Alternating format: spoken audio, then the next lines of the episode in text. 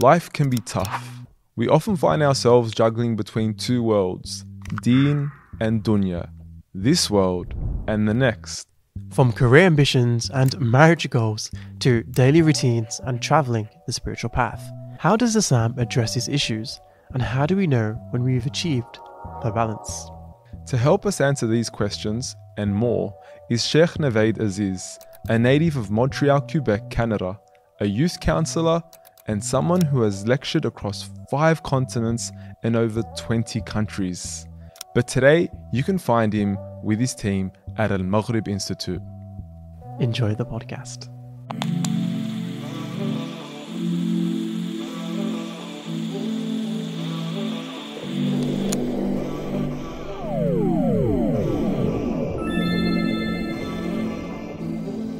Assalamu alaikum wa rahmatullahi wa barakatuh, Sheikh Navaid. It's an honor to have you here again in Wa alaikum Sydney, assalam wa Australia. rahmatullahi wa barakatuh. It's an honor and pleasure to be here again. Sheikh, I think you are actually our first Canadian guest here. I may be wrong, but I think Allahu you're the first. I, I think you are. I think so you you have to establish that, inshallah, more people from Canada. will Inshallah. come, May Allah make it easy. May Allah make it easy. Uh, I have you- Actually, has Sheikh Yahya been here? Sheikh Sheikh, Yahya yeah, he Ibrahim? has. He He came has, recently, but not on the podcast. Not on the podcast, But okay. he's Australian now. You can't Yeah, call him yeah, that, that's true. That's true. He's, he's mm. sold out. He's one of sold us. out. He's one of us. Yeah. MashaAllah. Have you been to Canada, Kamal? Never. Never. You I- ne- I, know Canada's beautiful. You've though. never experienced a Tim Hortons in your life. we have to make that happen, inshallah. Look, is, is that coffee? I Tim it Hortons is coffee. You have to have a Tim Hortons. Yeah, but uh, to be fair, I don't think Canadians will be able to even come close to Australian coffee. Not even close. That's Yeah, why like, yeah, I, do, I don't even Proof. drink Tim Hortons. Yeah. I do not even drink Tim Oh, okay, Hortons. I don't know. I mean, I've only been to, I've only been to Canada once. I'm sorry, fellow Canadians. Um, Tim Hortons is more mean about the nostalgia. Like people It grew is. up on it, Okay. and that's why it's so famous. But in terms of actually quality products, No? you know, I don't know if they'll sue us for this, but it's not that good. You guys got poutine though. We don't have That, poutine. that's true. But yeah, you also see the difference in obesity rates there as well, right? Yeah. yeah. Have you had Australian coffee? I just did. I just did just before I arrived. Nice, nice. And it's without a shadow of a doubt some of the best coffee I've ever had. Wow. Yeah. Without without a shadow of the doubt, Allahu Australian Akbar. coffee is one of the best. I would say the best in the world. Well, alhamdulillah. But Sydney, I, I, I need to ask you between Melbourne coffee and Sydney coffee. All right, okay. Who we take the L. We take the L. Melbourne is definitely better. Okay. We'll, we'll cut that out, Melbourne's- inshallah. no, maybe no, just. we'll Uh, take the L. Sydney will take the L, but I think it's it's well known. So, um, so I've been told that Sydney will take the L in two spaces in their road design and structure, Yeah. and then in their coffee.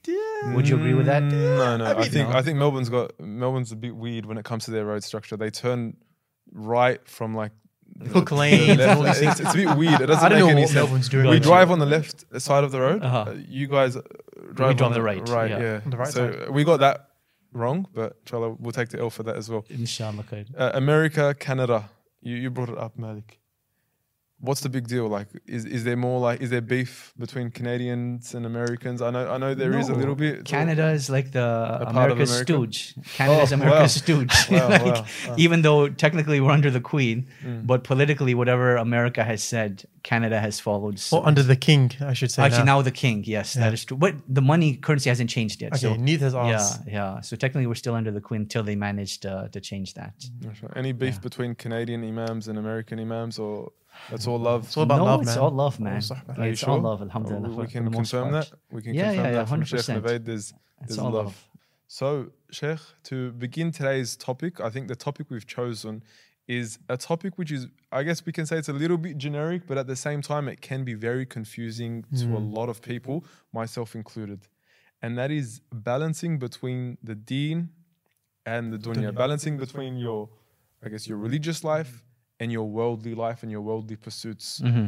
The first question we'll have is how does a Muslim living in the West or wherever he may be living, how does he find out what is his place in the dunya? And I know there's an easy answer to that question. You know, we were all created to worship Allah subhanahu wa ta'ala, but I want to go into the intricate details. How do you know what Allah subhanahu wa ta'ala wants from you in this dunya? Allahu Akbar. You know, um, I think this is a very personal question to me in the sense because I'll give you some background. Ever since I graduated from Medina, um, What year was that? 2008. Oh, well. So December 2008, I came back to Canada, and in March 2009, um, I attended this program with Sheikh Muhammad Al-Sharif, rahimahullah, Rahimahullah. with regards to life coaching and certification and stuff like that. And I attended it because he gave me the advice that if you can't figure out what you want to do in life, come and attend this, and you'll try to figure it out. Wow. So I was like, okay, Bismillah, let's do it. Because no joke, like I used to cry at night Like in the middle of the night, I'd be crying because I felt there was this void in my heart that I didn't know what I wanted to do. Because my whole life I was told, don't become an imam, they'll treat you terribly.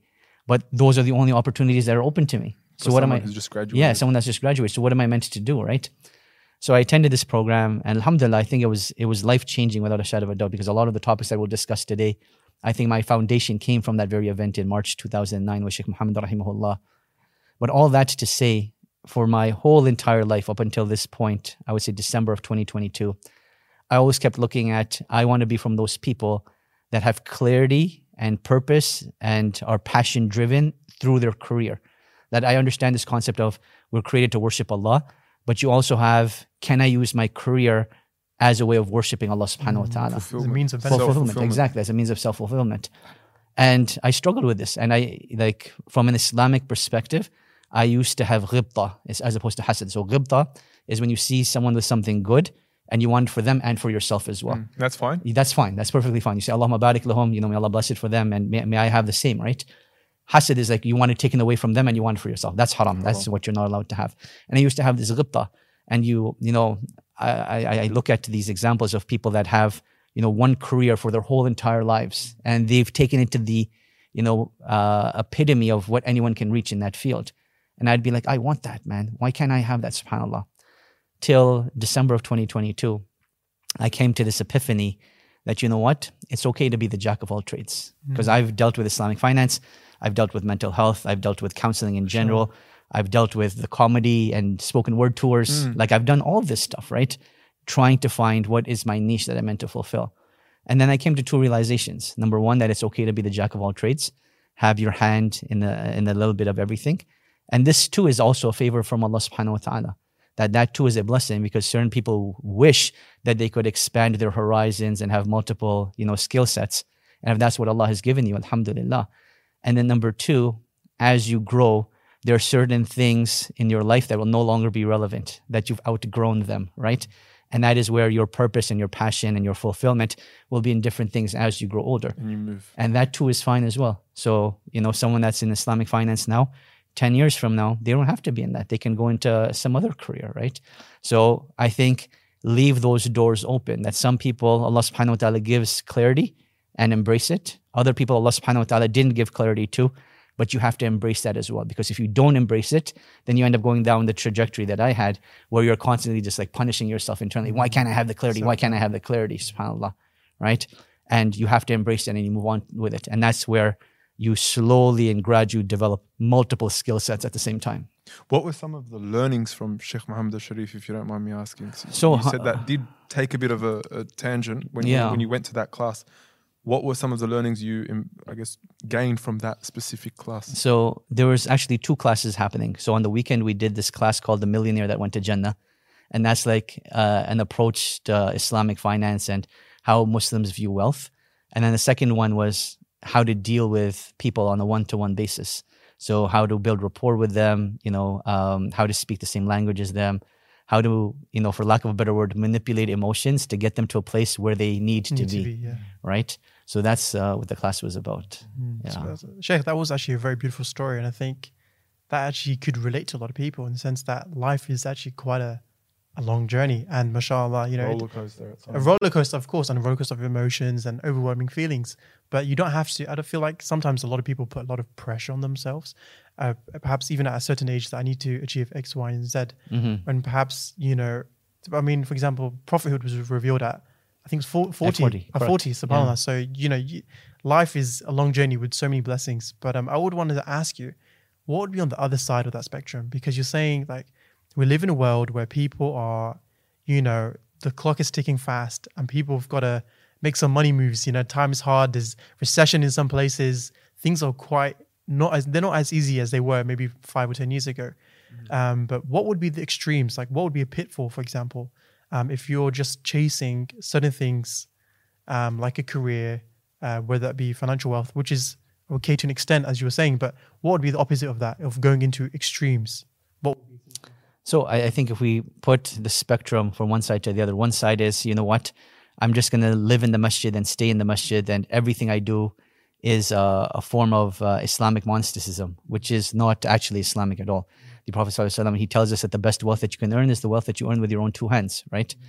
And he gives us the example of the bird that if you were to put your trust in Allah subhanahu wa ta'ala, trust that He's truly deserving, then He would provide for you just like He provides for the bird that leaves its nest early in the morning hungry and comes back with its stomach full. So you have to take that action to earn your rizq.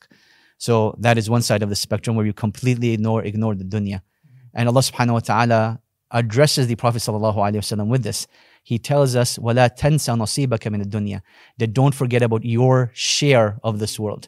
So that monastic, you know, lifestyle is not Islamic at all. And then you have the exact opposite side where people are just living for the sake of this dunya.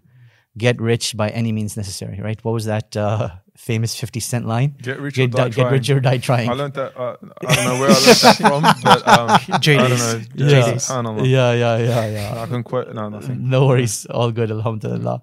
So yeah, and that's the exact opposite end. And this is where, you know, the Prophet ﷺ tells us that whoever prioritizes their akhirah, Allah subhanahu wa ta'ala gives them their akhirah and their dunya. But whoever prioritizes their dunya ends up losing both. And that's like something you really fear, subhanAllah, that how many of these people are chasing the dunya, but they're miserable on the inside. And I think we've seen so many examples of this, you know, in uh, pop culture where they have the house, they have the car, they have the money, they have the promiscuous lifestyle.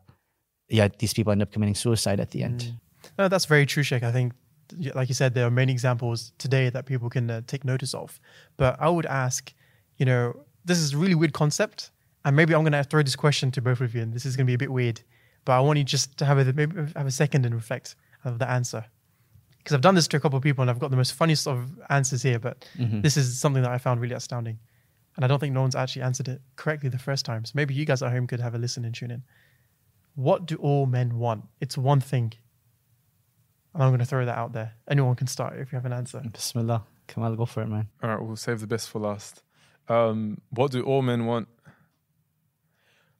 I can only speak for myself. I can't speak on behalf of all men. I don't like people projecting all men. I'm joking. Um, what do men want from my perspective? Contentment, Contentment? Okay, peace. good. a- a You, state so you're speaking specifically about men. For men, yeah. for men as opposed to mankind, correct? Yeah. Yeah. So, I mean, from what I understand, men are, are recognition driven. They want recognition, they want praise, they want to know, be the man, right? Yeah. Interesting recognition. The answer that I came to, or that I've heard as well, that's been speculating, is more. Men want more. And there's having the issue of contentment. Like the I, I Prophet, think all people want more. well, I think men and women are a bit different in that regard. But the Prophet said, you know, if you were to give uh, a man a land of gold, what would he want? Another, Another. valley of gold. Yeah. Right. So I think I think that was just a, an interesting thing I wanted uh, to throw into the works. I, I think that, that that's actually very interesting because we can lead on to the next topic.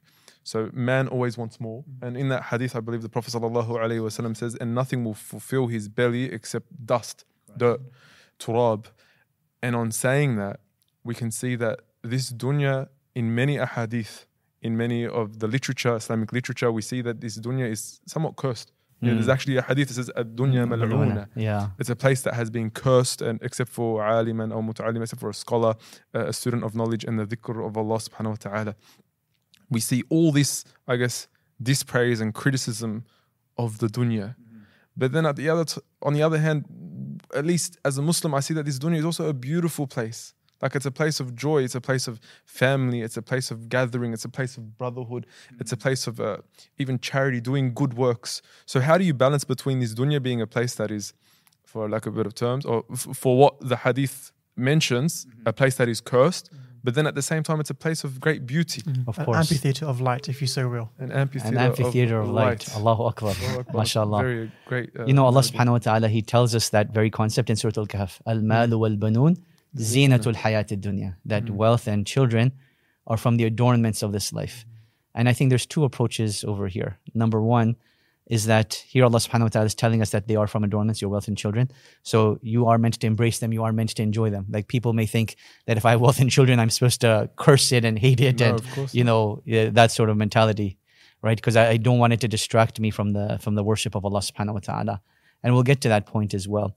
And then number two is that if you look at this word zina, zina is a, a very surface level beauty. So it's beautiful on the surface, but deep down inside, it could be beautiful or it could be ugly, right? It can go both ways. It can go both ways. It, it doesn't necessarily mean that it's beautiful or ugly un- underneath. And Allah subhanahu wa ta'ala also gives us this other perspective where إِنَّمَا أَمْوَالُكُمْ وَأَوْلَادُكُمْ fitna that indeed your wealth and your children are a fitna for you. So be very trial. careful as to how you tread with them. But what I want to focus on is this verse where Allah subhanahu wa ta'ala says, يَوْمَ لَا يَنْفَعْ مَالٌ وَلَا بَنُونَ إِلَّا مَنْ أَتَى اللَّهَ بِقَلْبٍ سَلِيمٍ That on that day, your wealth and your children will not benefit you except for the one that comes to Allah with a pure heart. Allah. That's Right. A, that's a crazy connection. Yes. Between the two. And that's what we want to focus on. That how do we get to this level where our wealth and our children will benefit us? And that focuses on having a pure heart, right? So the example I like to give, and this is not my example, this is from Sheikh Muhammad rahimahullah, is that wealth is like a magnifying glass in the sense that if the heart is pure, it will magnify the purity. If the heart is corrupt, may Allah protect us from that, it will magnify the corruption. What does that mean? That if your heart is pure, you're very conscious as to where your money is coming from and how you're spending it. If the heart is corrupt, you won't care where your money is coming from and you won't care how you're spending it, right? So if your heart is pure, your wealth and your children will be a proof for you. But if your heart is corrupt, your wealth and children will be a proof against you, right? So if you focus on your own self and purifying your heart and doing righteous deeds and consciously, you know, working at uh, eradicating greed and miserliness and all these other diseases that are related to wealth, that is how you make your wealth a, a proof for you, right? And that's what I think people often forget that there is a physical dimension to wealth. And I think that's something we need to explore as well. But there's a spiritual dimension to wealth, right? Like the sins become an impediment between us and Allah subhanahu wa ta'ala. The Prophet tells us in Sahih Muslim that there's a man that's traveling in the desert, his hair is disheveled, He's dusty, he's hungry, he's thirsty, and he raises his hands to Allah. And then he tells us about this man that his eating is from haram, his drinking is from haram, his clothes are from haram, his wealth is from haram. فَأَنَّ يُسْتَجَابَ لَهُ Why does he think that Allah subhanahu wa ta'ala will answer his dua?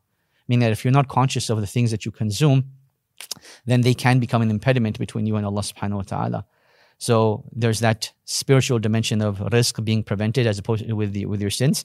But then we have the opposite end uh, in, in Surah An-Nuh, where Allah subhanahu wa ta'ala tells us, فَقُلْ تَسْتَغْفِرُوا رَبَّكُمْ إِنَّهُ كَانَ غَفَارًا يرسل السماء عليكم مدرارا ويمددكم بأموال وبنين ويجعل لكم جنات ويجعل لكم أنهارا that Nuh alayhi salam, he tells his people that regularly make istighfar because he is the one that sends clouds through which the rains comes down. He is the one that blesses you with wealth and children. And he is the one that will grant you uh, gardens underneath which rivers flow. Meaning that the more istighfar you make, the more Allah subhanahu wa ta'ala blesses you with these things, right? So that spiritual dimension of wealth is very, very important.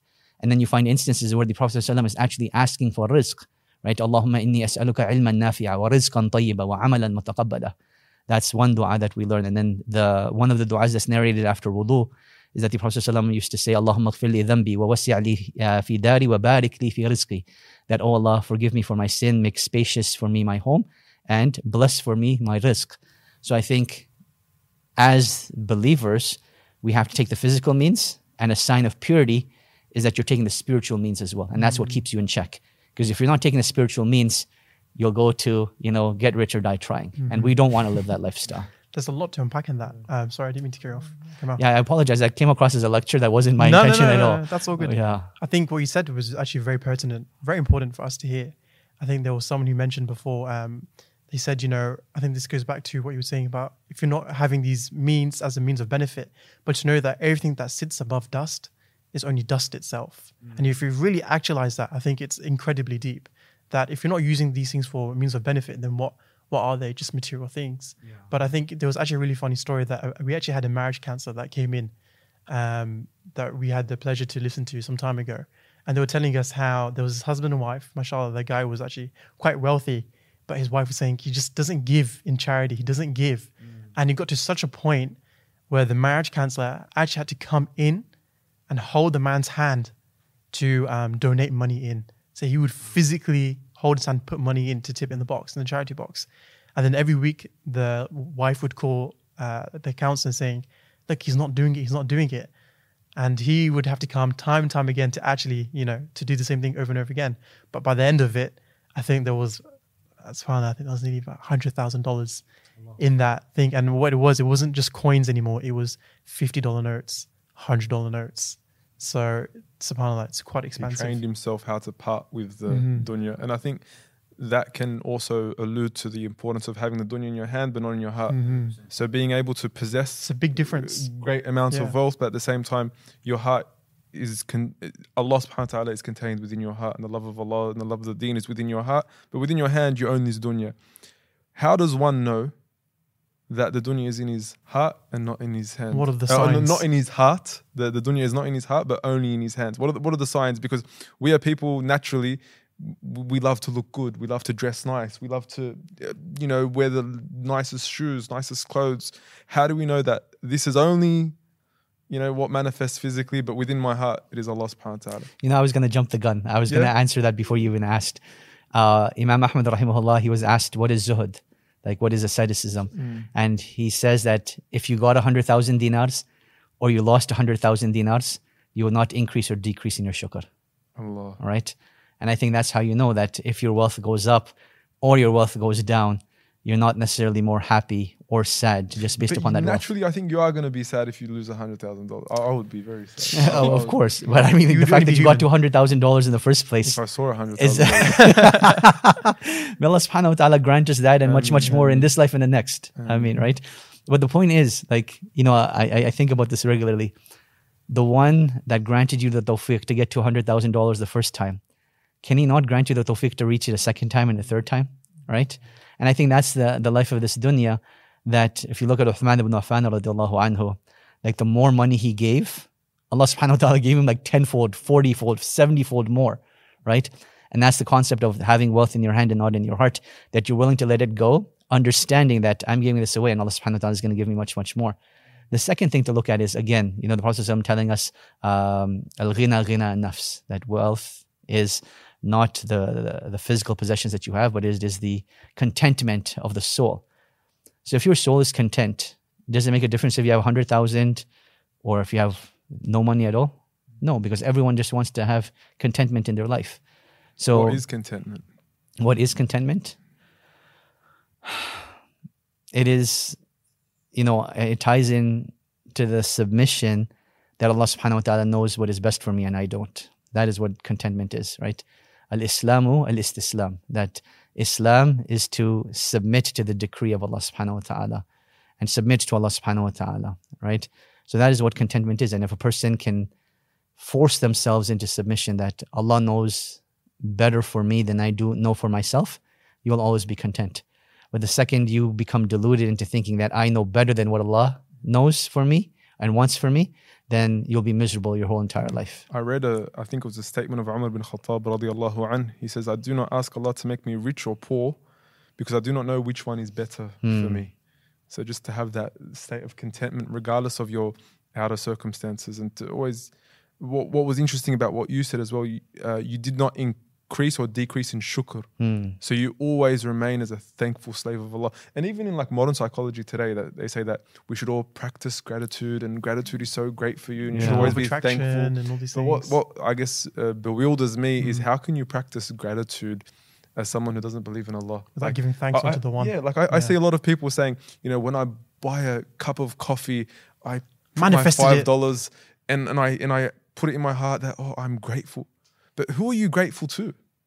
Like to to Mother Nature? No, you, you, who are you grateful to? To Allah Subhanahu wa Taala. That makes the difference for me. Hundred percent, and this is why, you know, at the end of the day, this is how secularism has ruined our societies, in the sense where it's taboo to thank and praise God, but it's completely normal and fine to thank Mother Earth and Mother Yeah. Nature and the universe, and that's that's Thank the new age thing. I thank the aligned. universe, right? Exactly, the stars have aligned. At the end of the day, as if these things aren't created themselves, right? You know, Subhanallah, how can you thank something that's created just like you are? Um, but that's what secularism has done to us, right? It's mentioning taboo has become a, a pejorative Yeah, almost. to, to thank Yeah. Allah subhanahu wa ta'ala. But they know deep down, you know, practicing gratitude is is only helping you and only benefiting you. And it's course. it's proven in the Quran. Yeah. Uh, لَإِن شَكَرْتُمْ لَأَزِيدَنَّكُمْ If you 100%. practice gratitude, you'll surely be increased. And we've seen it psychologically, biologically. It's it's proven as a strategy to increase oneself. You've also mentioned on secularism, and this is another topic that we were actually thinking needs to be touched upon. A lot of the Muslims today living in the West, the way we are, I guess, programmed in this world is to go through the secular channels of attaining knowledge and uh, going to universities, going to colleges, attaining degrees. Um, and me personally, whenever like a year 12 student or someone who's finishing high school comes to me and asks me for advice, in my humble advice, I generally tell them pick a degree where you can become a person of benefit. Benefit yeah. to give so, back. Yeah, to give back. There- There's a there's a famous hadith, أحب الناس إلى الله أنفعهم للناس. The most beloved people to Allah are those who are most beneficial. And at times when you're an imam, it just seems so, I guess, apparent. I'm an imam, I'm going to benefit my community by working in X, the Y, Z. masajid. Yeah. But not everyone's going to be an imam. There are different channels of, of knowledge. Someone becomes a doctor, someone becomes an engineer. Yeah, the different avenues. Yeah. I think that's really important. We can be, uh, ben- we need Muslims in all spaces. I would argue. So, so, so the question is, how do you know how to use your degree to become a pe- Mhm. person of benefit? Yeah, yeah, I would agree. So how how could we, what what advice would you give to someone, perhaps someone as young as myself, um, or to someone who's perhaps doing university, or what would your advice be for someone to be a, a real student of knowledge, but yet still engage and in this world, but but to study something that will be of a means of benefit? Mm. What would you advise them?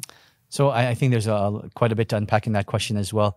With regards to being a student of knowledge, like always study with your local scholars. Start with memorizing the Quran as much as you can, and then learn the fundamentals of your of your Deen. Right, like every Muslim needs to know those basics. So make sure you know those basics in terms of your Islam. Now, with regards to your degree and your education, statistically, I can't remember, but it's between sixty to seventy percent of people that graduate with a degree don't actually work in the profession that they graduated in. That's right? entirely natural, right? Yeah, that's uh, absolutely Yeah. normal and fine. And I think this goes back to allowing yourself that behavioral flexibility that even though I'm graduating in geology, if I end up working in customer service, that's perfectly fine, right? Geology. As in, I'm throwing random stuff out Amazing. there, I right? love this idea. yeah. uh, so the the point being, at the end of the day, there's two things to look at. Number one, financially contributing to the ummah, and uh, using your skill set to contribute to the ummah. Right? Allah Subhanahu wa Taala says, "Inna Allah ishtara min al-mu'minina anfusahum wa amwalahum bi anna lahum al-jannah." That Allah Subhanahu wa Taala has purchased from the believers their wealth and their souls in exchange for Jannah. So the wealth part is obvious, and the soul part will equate to using your skill set to benefit the ummah. So, with regards to your wealth, this is not just about you paying your zakat. Like zakat is mandatory, and this is like if you The go bare minimum. the bare minimum. Like praying five times a day is the bare minimum, right? So you want to go above and beyond and try to use your wealth strategically. Uh, like I'm a big proponent of coming back to this waqf system where you create a waqf where even after you pass away, you know people continue to benefit from your wealth. Um, so using your wealth, but then also using your skill set, like someone that's good at graphic design, someone that's good at customer service, someone that's good at, uh, you know, math, whatever you can do to help and benefit the ummah. Just like you give your zakat on your wealth and your sadaqah on your wealth, you have to give zakat and sadaqah on, on the knowledge that you have as the well skills that you on the skills that you have as well, right? So contributing those to the to the masjid or community organizations, because I think historically all we had was masajid and government, like everything was run under the khilafah system. But now that that's not the case, you have masajid and you have community organizations, and you can see where your skill set fits in the most, right? So find one of those organizations that you feel comfortable working with and contribute your skill set as well. And if you don't find one, perhaps create that society as well. Because some, I mean, we live like the opposite side of the world. We're here in Australia, and in some remote places, there's not much, there's not really a sense of community. So I think I'll word to the audience or to whoever's listening, definitely try and build those circles. I mean, to have good companionship, it's so important, and to have a good, stable community, it's it's it's really important. and, find what you can contribute. It was just yesterday I was watching this random video that popped up in my feed of an Egyptian architect who was uh, asked to design the Haramain in Medina and Mecca. Wow. Allah You're an architect. You're not a student of knowledge. You're not a scholar. You're not uh, Talib al ilm. You're not a da'i. You're an architect and an yeah. engineer. And for him, that was like the most, I guess, honorable feat he could ever achieve in his life. And I heard that he gave away all the money he earned from uh, designing the Haramain and expanding the Haramain. So, look, an architect can find his way to contribute back to society. So, wherever you are, just try to find that that that place in your life to to give back. Subhanallah. yeah. And um, It can be tough. I mean, for example, we have you also do have family commitments as well, right? So that stuff, Sheikh, would you have any advice for perhaps any young couples out there of who are trying to still trying to engage but also have obligations at the home? What would your advice be to perhaps a young married couple or a couple, say, a married couple? I, I I think when you get married, finding the right spouse is Mm. paramount, right? So it is paramount in the sense that your values have to be aligned, in the sense that you have to be akhirah driven. So that being said, you know, um, don't quote me on, on the authenticity of this, but the scholars of hadith have mentioned this story of uh, Al-Baqi ibn Makhlad, who was one of the students of Imam Ahmad, and he made two journeys in his lifetime.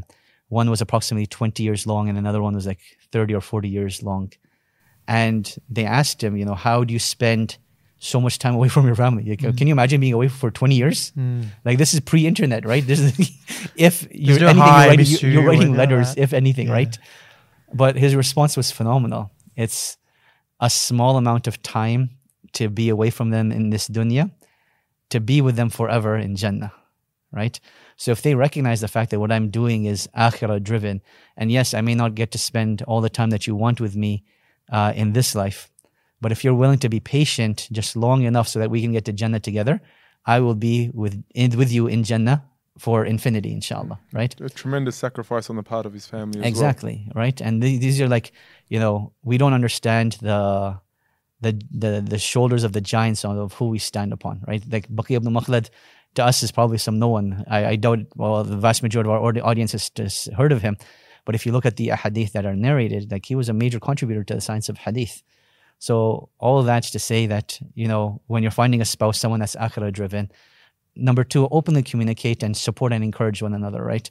I think that's something that isn't done enough. Oftentimes we don't communicate and we don't encourage one another right? What is what tawasaw bil haqq wa tawasaw bil sabr all about right? There's a divine wisdom behind why this is such a short surah that almost everyone has memorized that this is how you get through the dunya you keep advising with one another to be patient and you keep advising of one another with the truth right that truth is allah and through allah you will get to, to jannah right then the, the third and last thing is I think oftentimes we don't include our families enough in our pursuits. So we do things in isolation. You take care of, Of the, the home house. and the kids, and I will take care of you know the outside world and dawah and everything else. But if there's a way that you can include them, I think they'll appreciate that so much more, right? So those are, are three points that I would recommend for those newly It's wedded really couples. funny. Uh, also doing the small things like there's a there's a joke that my father would tell me, and he would record this joke. He would say, you know, at night, uh, for example, the husband may go to the wife and say, "Honey, I've I brought you like a, for example, a really nice gift. Maybe it may be um, a ring, piece of jewelry, or even a car." And then the wife goes to bed at night and says, "If only he knew the way to my heart was doing the dishes." so I I think that's a, it's It's a a- way to a lot of women's hearts. to- Acts of Put service. wife- And the, the, the thing is, it's not as if she wants you to do the dishes every single night. She just wants to know that you care enough to do it one night without her having to ask, right? So I think being proactive from all the time, but even sometimes if possible, will go such a long way in terms of uh, being appreciation, uh, being appreciated. Marriage is, is definitely a very important topic, but to avoid going into the marriage lizard hole, Bismillah. I'll, I'll, I'll go back out just for a moment. Um, we spoke about career pursuits and you know making sure that you're a person of benefit, but there are times when we feel like our dean sometimes suppresses our career pursuits. And I wanted to mention a, I, I think it's a very interesting story about the first Muslim to go to space. Mm. He was one of the sons of the current king of, of the Saudi Arabian kingdom, Malik, uh, Malik Salman. He was the first Muslim to go to space. And he had a, his name was Sultan bin Salman. And he was asked to bring only one personal item to space that he was allowed to take with him. And he chose to take the Quran. And he, he, it's documented and he speaks about it on, on a video that was recorded about this incident. And he said, I was doing khatam of the Quran in space. I was reading the Quran and I was, you know, from cover to cover in space. I was praying my salah in space. I was praying tahajjud in space. And he says, I want Muslims to understand that don't let your deen restrict you to the confines of the masjid as we as we began this podcast on speaking about. But at times we do feel like the deen suppresses us. Maybe it's uh, by a, a, lack of uh, of scholarship in terms of guiding the ummah in the right direction, or maybe it's a misunderstanding of the deen. What are your thoughts on the words of this uh, astronaut, if, if we can call him that, and the fact that he was Muslim and the fact that he's encouraging Muslims to use their faith to explore horizons as opposed to suppress them? So I, I, think I'd approach this from a Quranic perspective in the sense that if you look at the way Allah subhanahu wa ta'ala approaches the halal, He says that Allah subhanahu wa ta'ala has made the earth uh, you know, vast for you and it is halal and tayyib and you know, seek from it what you want. And then the things that Allah subhanahu wa ta'ala say made haram are very, very few and very, very specific. So oftentimes we may have this perception that the deen is very restrictive, but it's the exact opposite. The deen is restrictive in those things that are harmful to you, right? And if it's harmful to you, why do you want to pursue it anyways, right? So uh, the more you get to understand this deen and how it's based on uh, benefits and harms, that which is beneficial, Allah has made halal, that which is harmful to you, Allah subhanahu wa ta'ala has made haram, then why would you feel restricted in that perspective, right? So it's only something that is haram that you would be restricted by, whereas everything else that is beneficial would be uh, permitted to you. Number two is I think there's often this disconnect where, you know, if you look at the scholars of the past, a lot of the famous ones were polymaths. And I think there's this expectation that all of our imams need to be like that as well. Where I think there's that fine line that yes, all imams and shuyukh need to expand their horizons and be familiar with it. But I think what's even greater is a collaborative approach, where if I know fiqh and this person knows, you know, science and math, why can't we not all work together to share ideas to come to a conclusion together, right? So all that to say that it's often unfair that we label our imams and shuyukh uh, that you know they're archaic, they're medieval, they don't know anything. It's not their fault. This is where they went to school. This is what they that's learned. Their speciality. And that's their speciality. And this is how they're serving the ummah, mm. right? You can't expect them to know everything. Now, this is to say that how are we investing in our imams, in our shuyukh? Like, what masajid do you know that have a stipend for their imams and their shuyukh to learn and grow? That every year here's three thousand dollars. Go and take a class in public relations. Go skills. and take a class in public speaking. Go take a class in counseling. Which imams, uh, sorry, which masajid or community organizations offer this? They don't. So until we change our mindset, our imams and shuyukh aren't going to change. So I think there is that fine line uh, over there as well. Yeah, and so also about not undermining other people's talents and skills.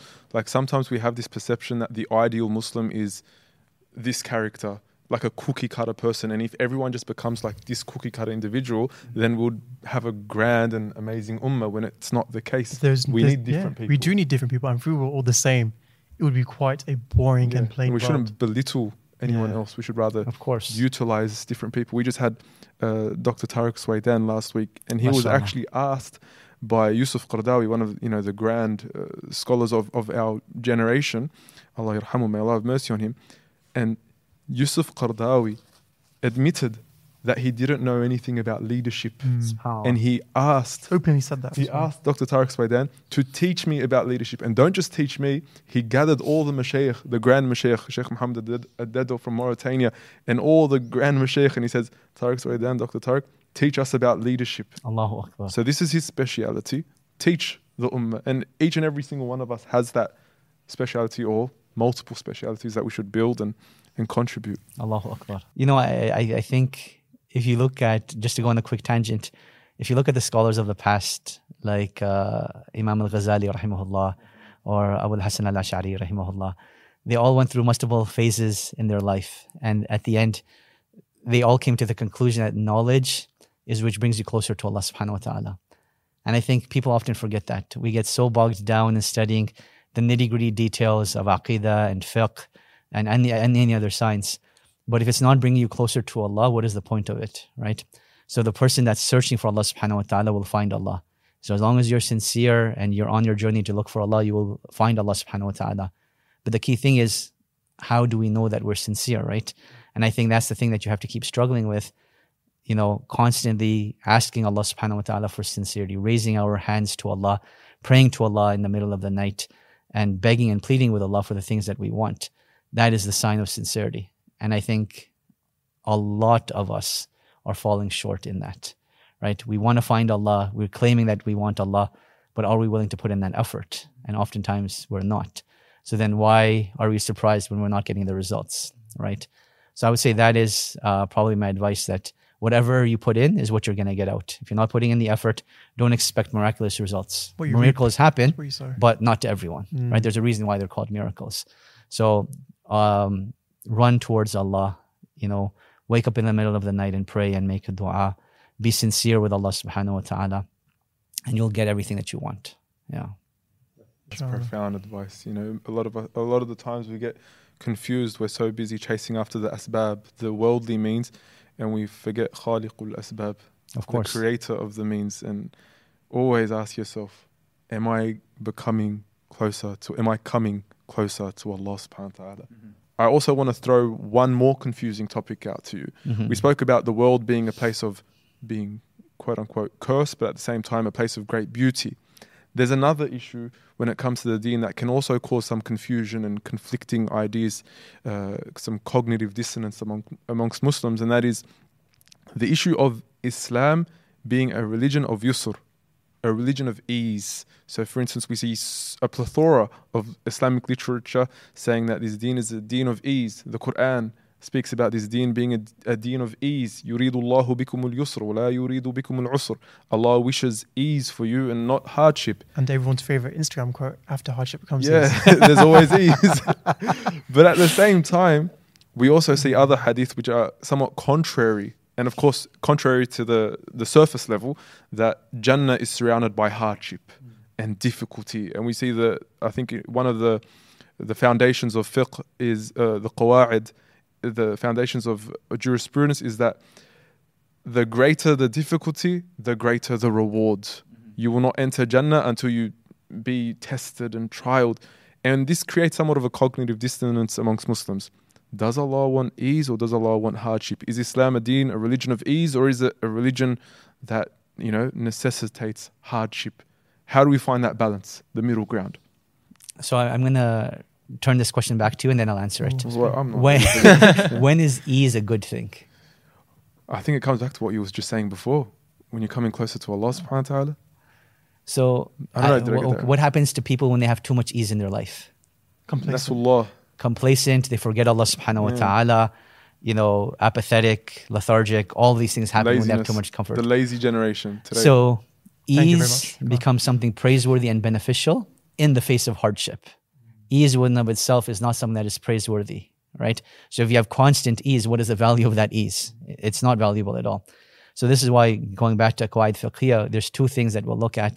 Uh, الضرورات تقدر بقدرها that necessities will be judged with regards to their greatness and their severity, meaning that the ease that comes with necessity is based upon the level of that necessity. And then the ease that comes with it, mahdurat, that necessity brings about permissibility even in the impermissible, right? So all that to say is that I think our deen is one of pragmatism in the sense that our deen will approach things from the lens of this is where you need um, discipline and you need to be strict and you need to focus, like the five daily prayers. Even in war, you have to pray. You're not getting out of Yeah, it, right? yeah. That's where the discipline is needed. But the ease comes about, okay, if you need to combine and you need to shorten in certain circumstances, that's perfectly fine, right? So it's in accordance to the hardship that you're facing. And ease in and of itself is not necessarily a good thing. And I think we need to get rid of that mindset that if you constantly have ease, it, it's terrible for you. It doesn't build is- you.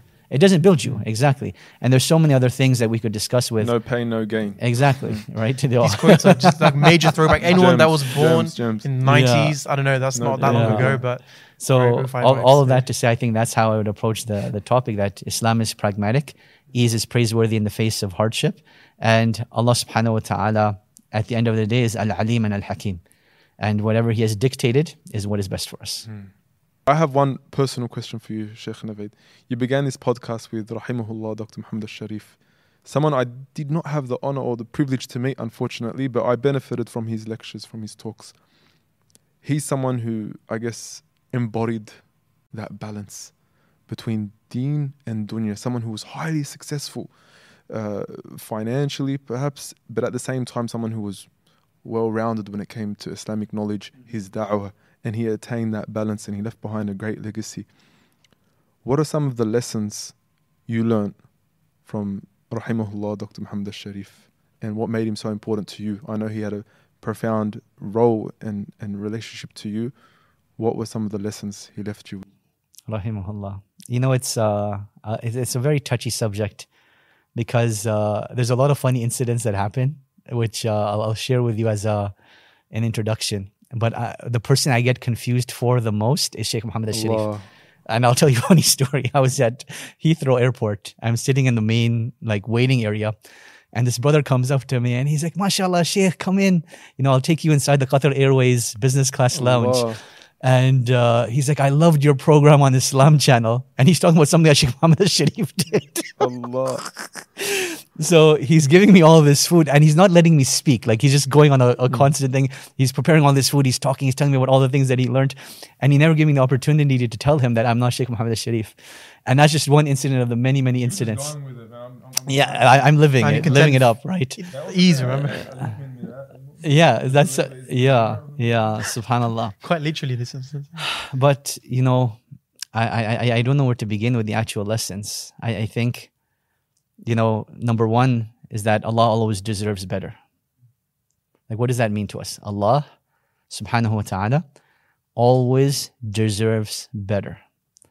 That no matter what you do you can still give a better effort and allah subhanahu wa ta'ala is worthy of that effort. And this ties into so many other things that you will never be shortchanged by allah right like in this world you can you work for an employer you can put in multiple hours your quality of work is phenomenal they'll still pay you the exact same salary. That's it. Where allah subhanahu wa ta'ala based upon your intentions and based upon your effort your reward exponentially increases. Number two is the the famous line that he had that if mcdonald's can spend a billion dollars marketing a, a big mac why can't we spend a million dollars you know marketing islam and I think that's what revolutionized dawah in terms of making it more professional, right? Um, so I think that professional aspect of dawah is so important, where knowledge is revered, scholars are revered, and Islam as a whole is taken more seriously. And I think that is something that has been very, very profound. Number three is that you should never feel bad about being successful because people oftentimes, and this may not be a current thing, but at least back then, if an imam drove into the masjid driving a Ferrari, people would be like, "What's going on? Is he a drug dealer on the mm, side?" What's he doing? Yeah, exactly. What's right. happening to the masjid donations? But- You know, what if, mashallah, the imam has successful businesses? What if he does X, Y, and Z that's completely halal? We automatically think the worst, and therefore the imam feels bad for being successful, right? And that shouldn't be the case. If you're successful, praise Allah subhanahu wa ta'ala. And you don't need to feel bad as long as you're not doing anything haram. So I think those are, are, are some of the, the biggest lessons um, that I'd share right off the top of my head uh, from Sheikh Muhammad rahimahullah. A legacy that's uh, t- deserving to be envious of in the halal sense. A hundred percent, hundred percent. Subhanallah. If you look at Al Maghrib Institute, like Sheikh Muhammad doesn't even so. Just to give you some context, Sheikh Muhammad rahimahullah started off Al Maghrib Institute. He taught for maybe about ten years, and then he stepped away. He was just a figurehead president of Al Maghrib Institute, and then he started up Discover You, which was like Islamic self development, right? So even though he was the president of Al Maghrib, when he was no longer teaching, he didn't take a penny from it. That that was his sadaqah jariyah. And right now we've hit our 20 year anniversary, 200,000 active students. And bi'idhnillahi ta'ala, this is going on the mizan of his hasanat, inshallah ta'ala. Mm-hmm. And then he had his own business, you know, Discover You, which I think that in of itself was revolutionary, right? That Islamic self help, right? We are just talking about how people want to thank the universe. And he's like, forget the universe, thank Allah Thank subhanahu wa ta'ala, right? Use dua to get everything that you want, right? Forget, you know, whispers into the secrets of the universe and, you know, putting out positive vibes and that's what you'll get back. Raise your hands and beg and plead with Allah. That's what's going to make you successful, right? And I think that within of itself was a, a huge contribution uh, to the ummah, rahimahullah. Yeah, mashallah. Allahumma ja'alhu min Ahl al-Jannah. Ameen, Ya Allah Rabb. make him from the people of Jannah. And all of right- us, and all of us. Of Ameen. course. Ameen. And Allah, you unite us all. Ameen. Ameen. You know, this is uh, the the silver lining that uh, when physical bodies, hearts, and souls are apart, they have this moment that they keep looking forward to where they'll be united again, right? So we have, you know, inna maw'iduna al jannah, that our next appointment, our next meeting is in Jannah bi'idhnillahi ta'ala. Ameen. Yeah. Ameen. And that just Inshallah. makes the heart grow fonder, as they say. Exactly. Yeah. Yeah. Subhanallah. a bittersweet ending. Um, but as we say, um, oh, as the people, as uh, anyway, subhanAllah, I'm actually taking back. It's sometimes you can say these things, but then to actually live through that experience, to say To absence internalize makes them. the heart grow stronger. Subhanallah, it really, it really hits you very hard.